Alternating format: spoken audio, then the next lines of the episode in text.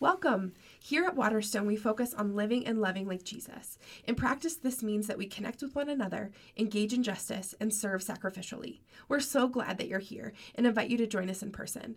If you're able to attend weekend services, we're gathering on Saturdays at 5:30 and Sundays for one service at 10. Come early for coffee and donuts at 9:30. We look forward to connecting with you. Well, good morning.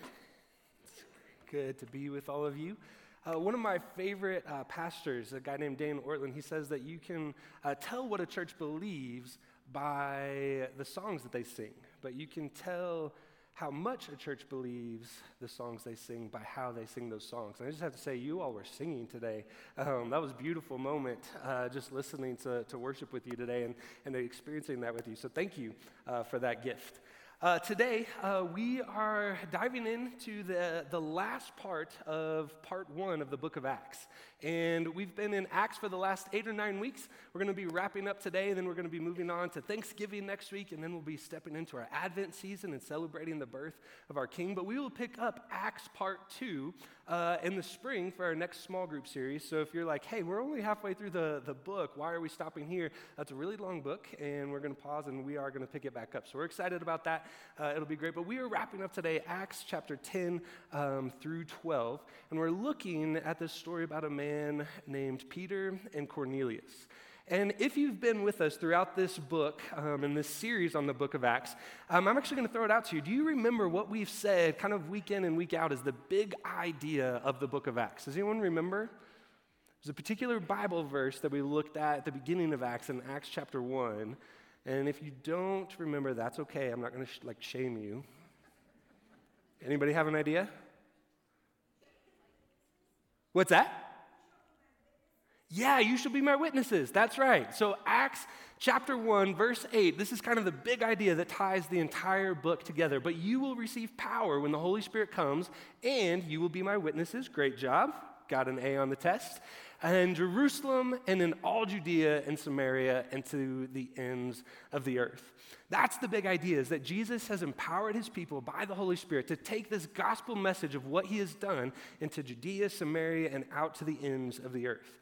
But the question that hangs over this big idea is how far does the gospel actually go? Like, what does Jesus mean when he says to the ends of the earth? Because up until this point in the book of Acts, everyone who has encountered the story of Jesus, everyone who has come to belief in Jesus has been a, a Jew, someone who understood the messianic promises, someone who grew up and, and lived amongst the people of God and considered themselves in the people of God. And what we're slowly seeing over the last few weeks is there's this question happening of how far will the gospel go? How far will the gospel reach? So a couple of weeks ago, we looked at Acts chapter 8 and we saw that Samaritans are included, which is in this mission, and that even an Ethiopian eunuch is included in the kingdom. And then last week, Larry unpacked the story of the conversion of Saul, uh, who became Paul. And that we learned that even someone who is persecuting the church is invited into the kingdom of God. And so we see this slow expansion of the gospel to include more and more people. And today we're going to be looking at that question who has Jesus invited into his kingdom? And I think that's an important question for us to wrestle with because I think a lot of people carry that question with them. Is Jesus for me? Does what he have to say, is his message for me? Who's in, who's out, who's welcome in the church, and who's not?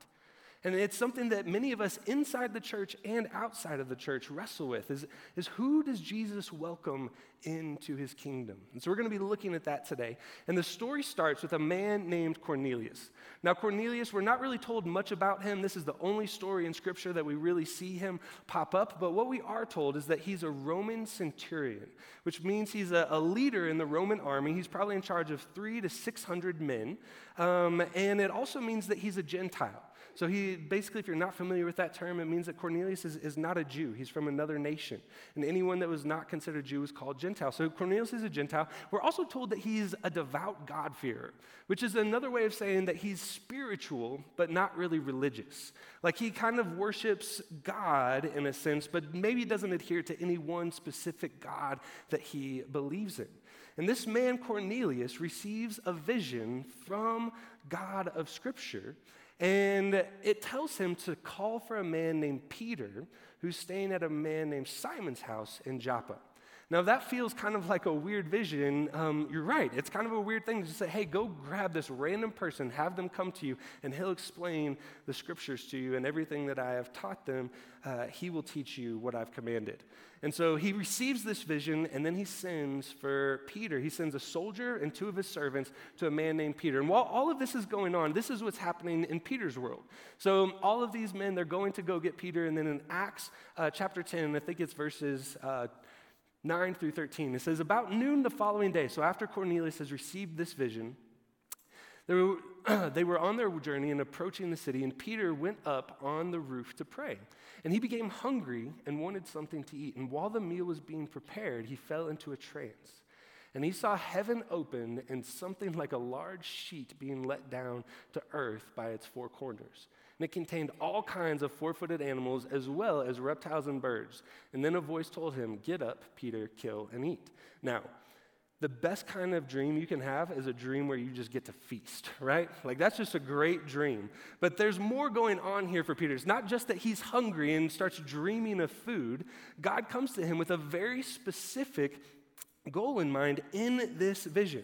So, as Peter has this vision, he begins to see all of these animals that, according to the Jewish law, they were not allowed to eat at the time. So, really, like if you just kind of want to contextualize it, Peter sees a, a, vision of bacon and of like pulled pork barbecue. And God's like, hey, you can have this and you can eat. And Peter's like, what? I've never eaten this ever before in my life. Like, what are you saying, God?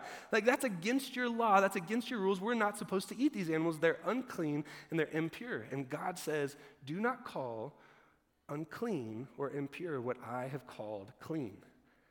And Peter, you've got to love Peter because he's like always has really, really strong conviction at all the wrong moments, right? Like it's kind of like the people who are like, hey, it's okay to listen to Christmas music before Thanksgiving, and they feel really strongly about it, and we all know they're wrong, right? I mean, it's like, no, that's not yet. Whoa, no, okay. Whoa. Are you with me? He's not, but are you? Yeah, okay, all right. Yeah, yeah, yeah. You're on board. All right. So, yeah, really strong conviction in all the wrong moments and all the wrong places. That's Peter. And so, in this moment, God's like, Here, you can have bacon. And he's like, No, I don't think so.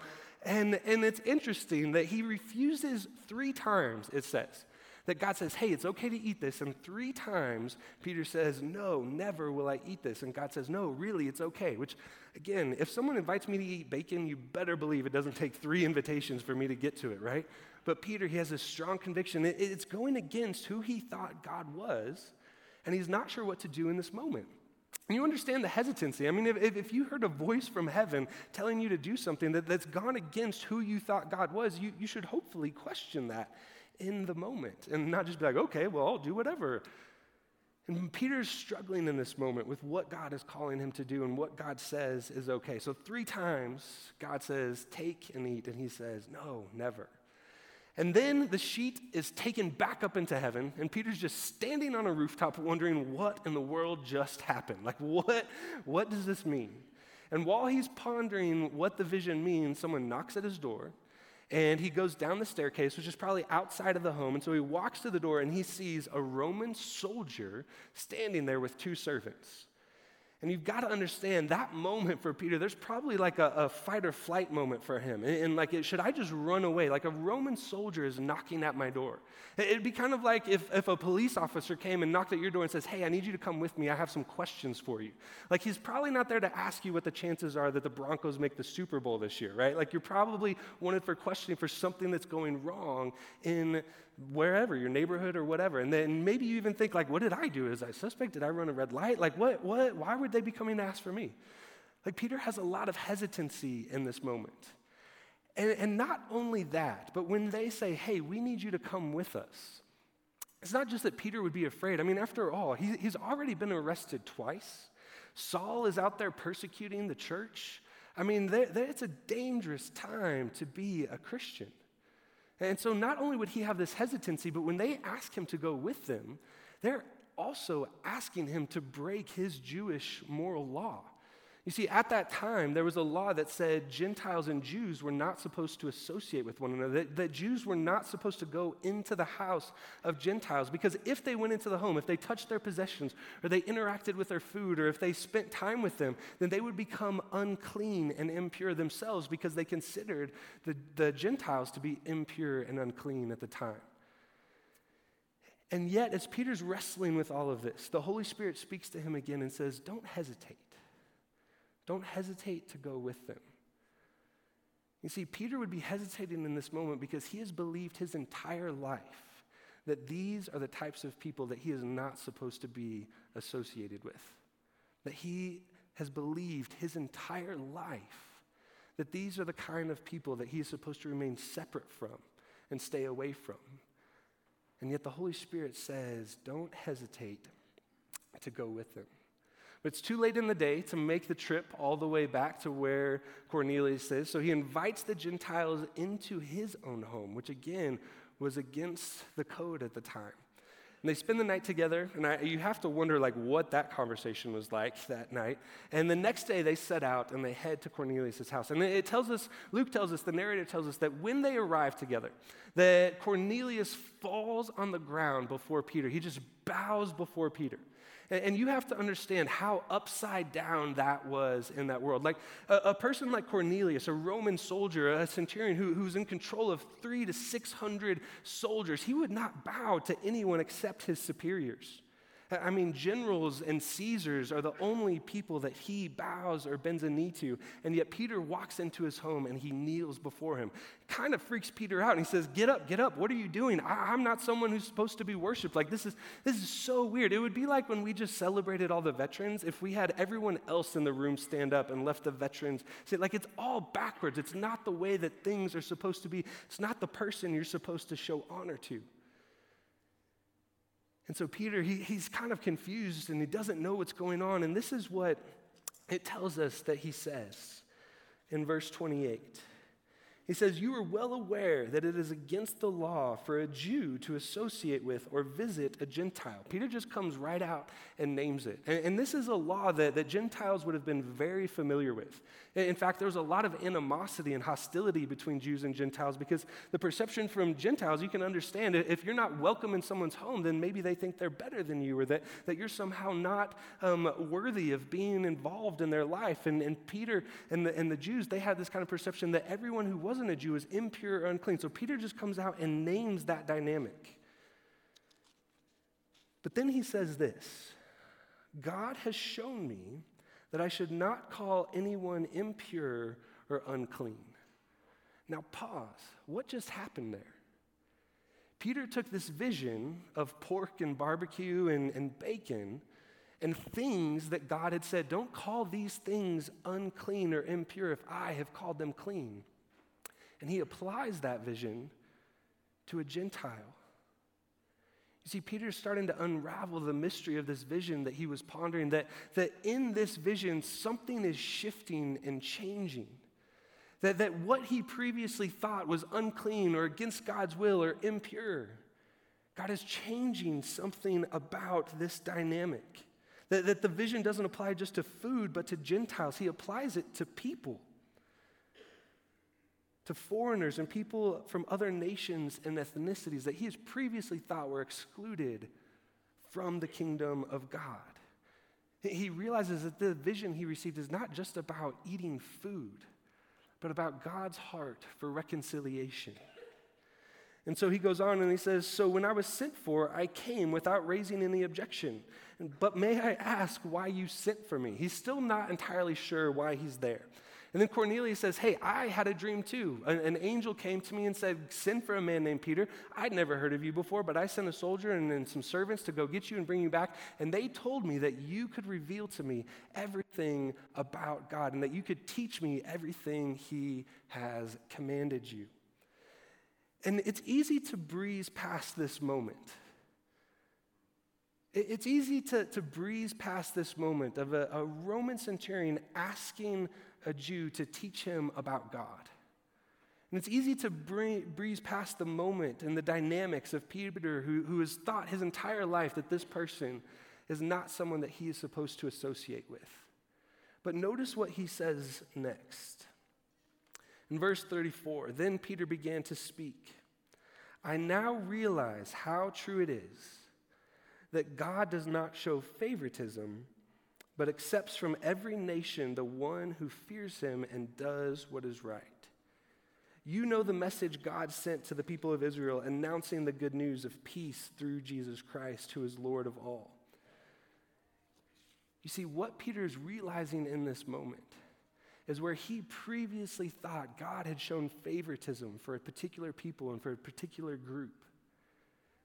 That, that something is shifting in his heart in this moment. He, he's recognizing this is a, a deep moment of revelation for Peter. I mean, it is ground shaking, ideology breaking stuff that he's encountering in this moment. People that he thought were outside of God's design, God's will, God's providence, God's grace. He's seeing that there's something happening here where he thought there was favoritism. There is no favoritism. It was really simple for the Jews. I mean, core to their identity was don't eat pork and don't associate with Gentiles. And that was like core to their identity. And in a dream, everything begins to shift. And in this conversation with Cornelius. And, so I think a question we have to ask ourselves in this story is Is there a place in our life, or, or maybe when was the last time in your life that God shifted your view on something? When was the last time that you had a, a theological conviction or, or some sort of ideology that you adhered to, something you believed in and you thought was the will of God? And slowly, as you interacted with other believers or as you studied scripture, you realized that you were off base. That, that God's heart was different than you previously assumed, that, that the gospel was more expansive or inclusive than you previously imagined. That's what's happening to Peter in this moment. He is being converted to a new way of understanding God. In fact, John Stott, a famous theologian, he says about this story that, that we call it the conversion of Cornelius, but that's not the point of the story. The, the real point of the story is the conversion of Peter. So, where in our lives might we need to be converted to what God is doing in the world, to finally get what he is up to? And so Peter, he says this. He says, I now realize that, the, that it's true that God does not show favoritism, but accepts from every nation the one who fears him and does what is right. You know the message God sent to the people of Israel, announcing the good news of peace through Jesus Christ, who is Lord of all. And then Peter just begins preaching. He just begins telling them the story of Jesus that he's told to every person he's interacted with to this point up in the book. And, and, he preaches the, the truth to Gentiles. And so he says, There was a guy named Jesus, and maybe you've heard of him. He became really famous because he went around everywhere healing people who were sick and raising people who had died and feeding the hungry and performing miracles, giving, giving sight to the blind. And people were so angry about the way that he was upsetting the systems of religiosity and the economic systems and everything that was going on in the world. And so they were so angry about what he was doing that they crucified and killed him. But three days later, he rose from the dead. And I know that might sound crazy, but we saw him die and then we ate meals together with him. He was alive. And before he went to heaven, he told us to be his witnesses to the entire world and preach the forgiveness of sins in his name. And as Peter is preaching, Luke tells us that the Holy Spirit descends on the room, and everyone there begins speaking in tongues and worshiping God. And Peter and the Jews that he brought with him, the Jewish believers that he brought with him, they are shocked they're so confused. They're just looking at it thinking, what in the world is happening?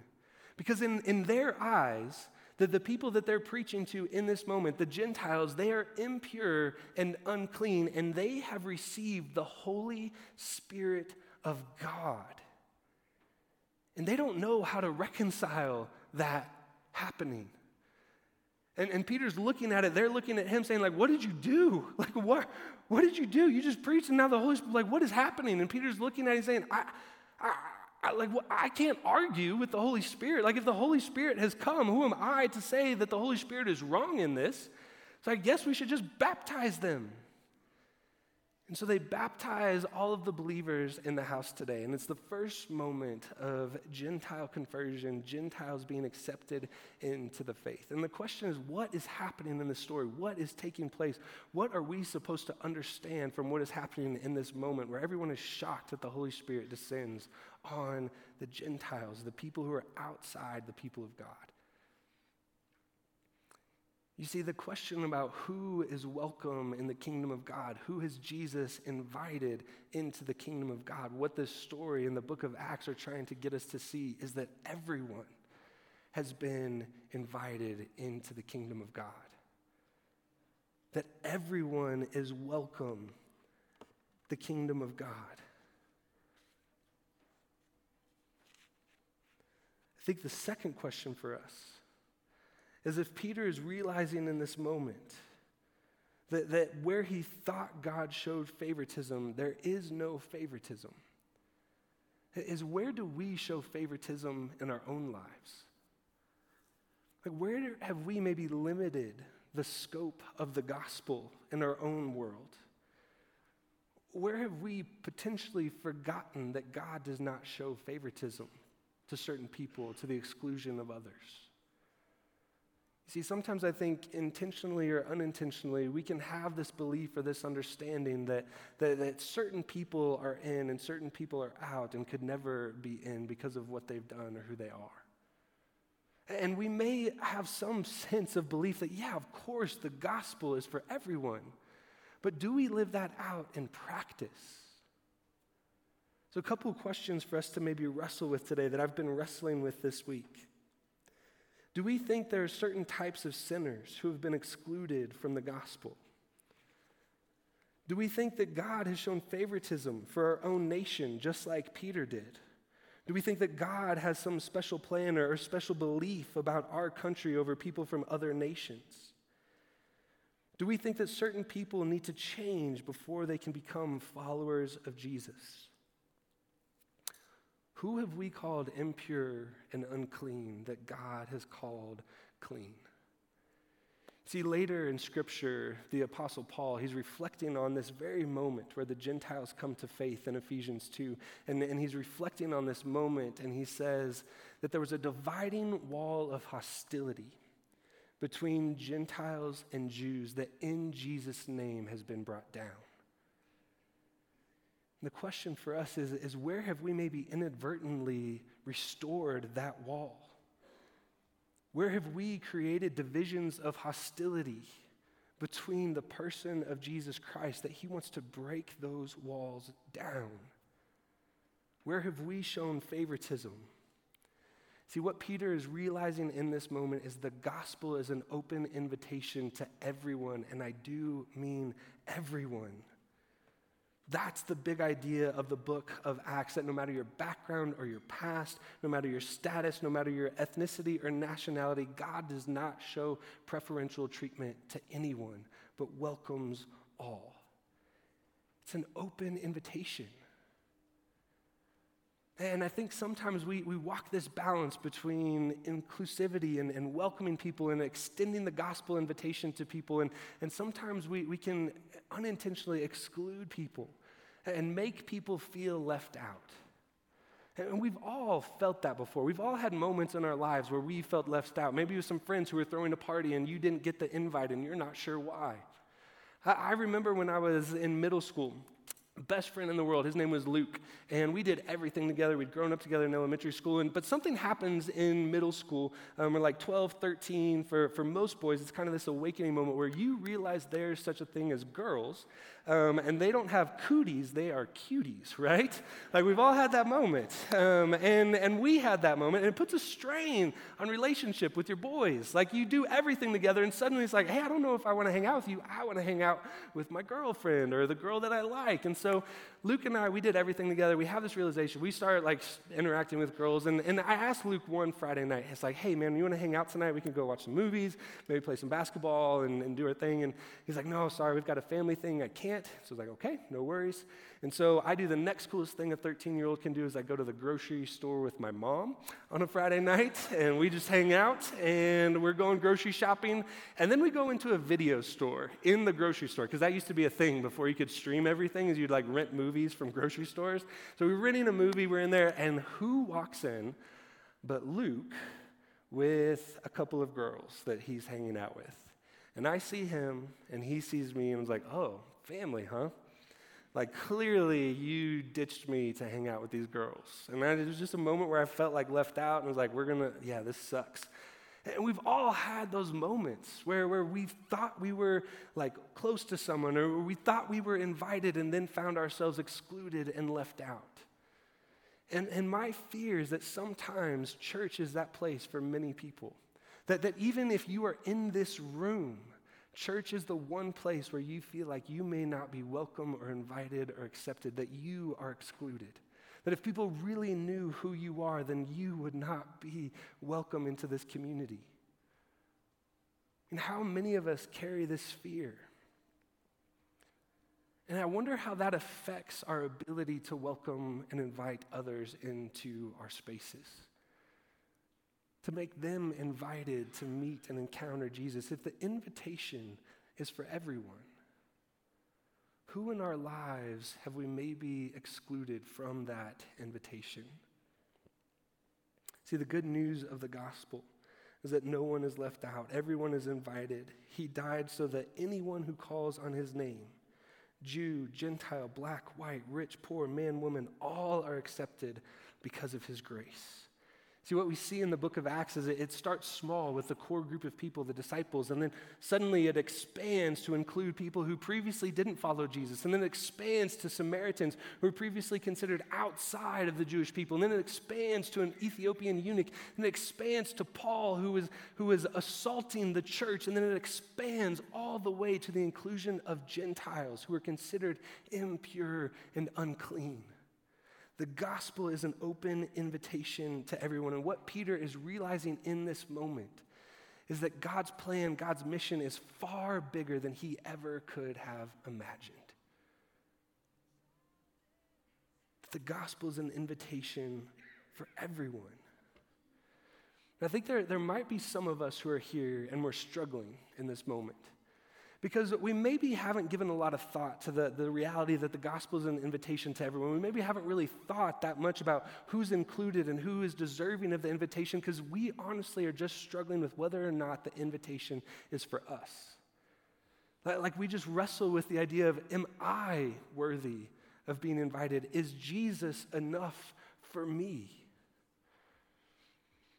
There's something about being a pastor that, that causes a, a struggle there. And I, I, don't think it's unique to pastors. I think you'll actually resonate with what I'm about to say. But, but I've been a Christian for a long time. And, and I have read my Bible almost daily, probably not almost daily, but I, I've read it enough, right? And I've preached almost weekly for a dozen years. And, and there's still a gap that I see in myself between who I think I'm supposed to be and who I actually am. And it's that gap that we wonder is Jesus enough? Like, if we know the answers, if we know who we're supposed to be, if we know what God has called us to, and we continually struggle in the same spaces, is Jesus enough? Are we invited? I just jotted down a few thoughts of that struggle that I feel like I, I have, and, and I wonder if you'll resonate with some of these. Like anyone, I, I often believe and doubt. I can find myself listening patiently and losing my temper. At times, I give selflessly, and others, I act selfishly. I can talk about God's heart for justice without ever actually living it out. I can preach a sermon on Sunday and participate in gossip on Monday. I can pray in the morning and cuss at someone next to me in the road on the way to work at a church. Some moments I can be kind and I can be hurtful. I can be full of hope and full of cynicism. Some moments I'm courageous and others I'm a coward. I'm faithful and I'm frail. Haunted by things I've done in my past that I wish I could take back. And yet, the gospel is an invitation for me. And the gospel is an invitation for you. See, what Peter is realizing in this moment with Cornelius and, and this interaction is that the gospel is open to everyone, and that includes you and me. We have all been invited from the ends of the earth, where we've been separated from God, to be welcomed into his table. And the question I had about this story is, is why is Peter the one who goes to the Gentiles to preach the gospel for the first time?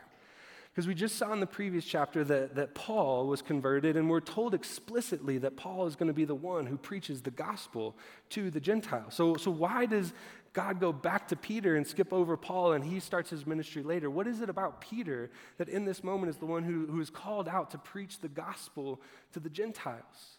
And there's a small detail that, that is so insignificant, we might even pass over it and not notice anything about it. But when God shows up in Peter in that vision and speaks to him, it tells us that he had to tell Peter three times, three times, that he should not call what is clean impure or unclean.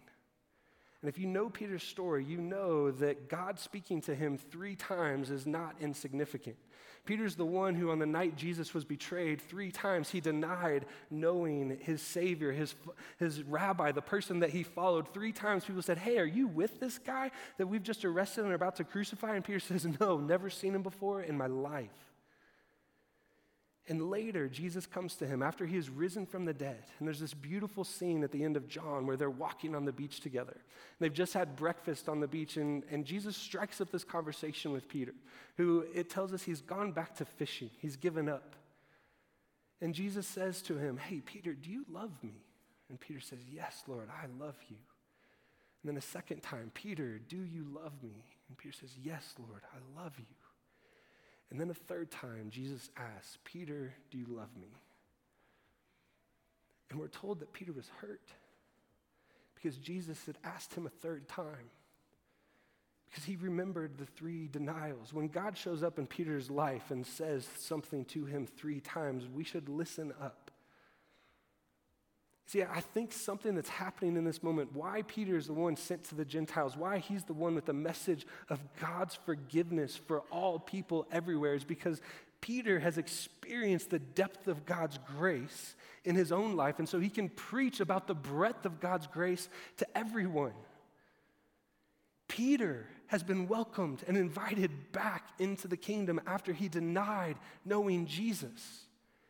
He has experienced the depths of God's grace in his moments of failure.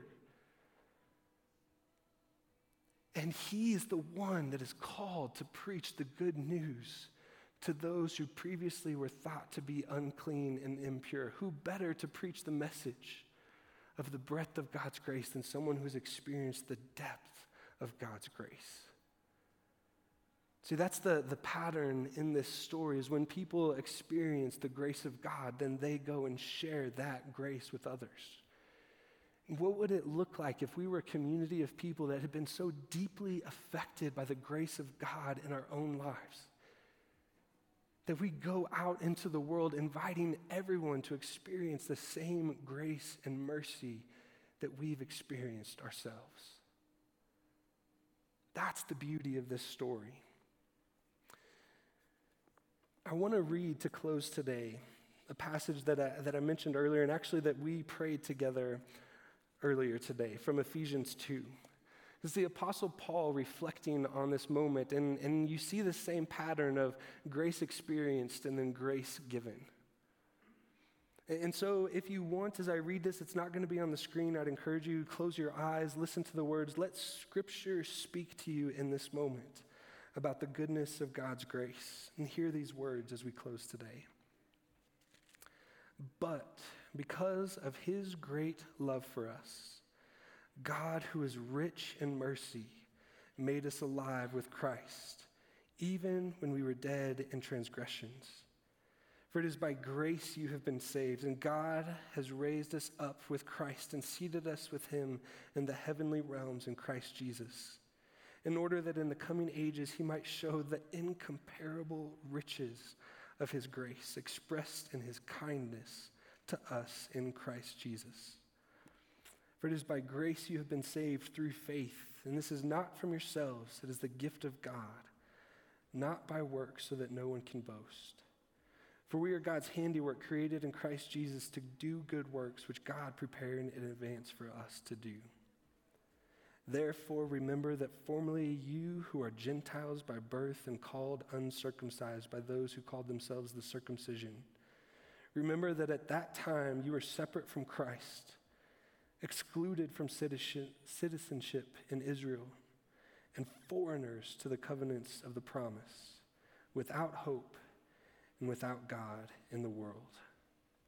But now in Christ Jesus, you who were once far away have been brought near by the blood of Christ. For he himself is our peace, who has made the two groups one and has destroyed the barrier, the dividing wall of hostility. Amen.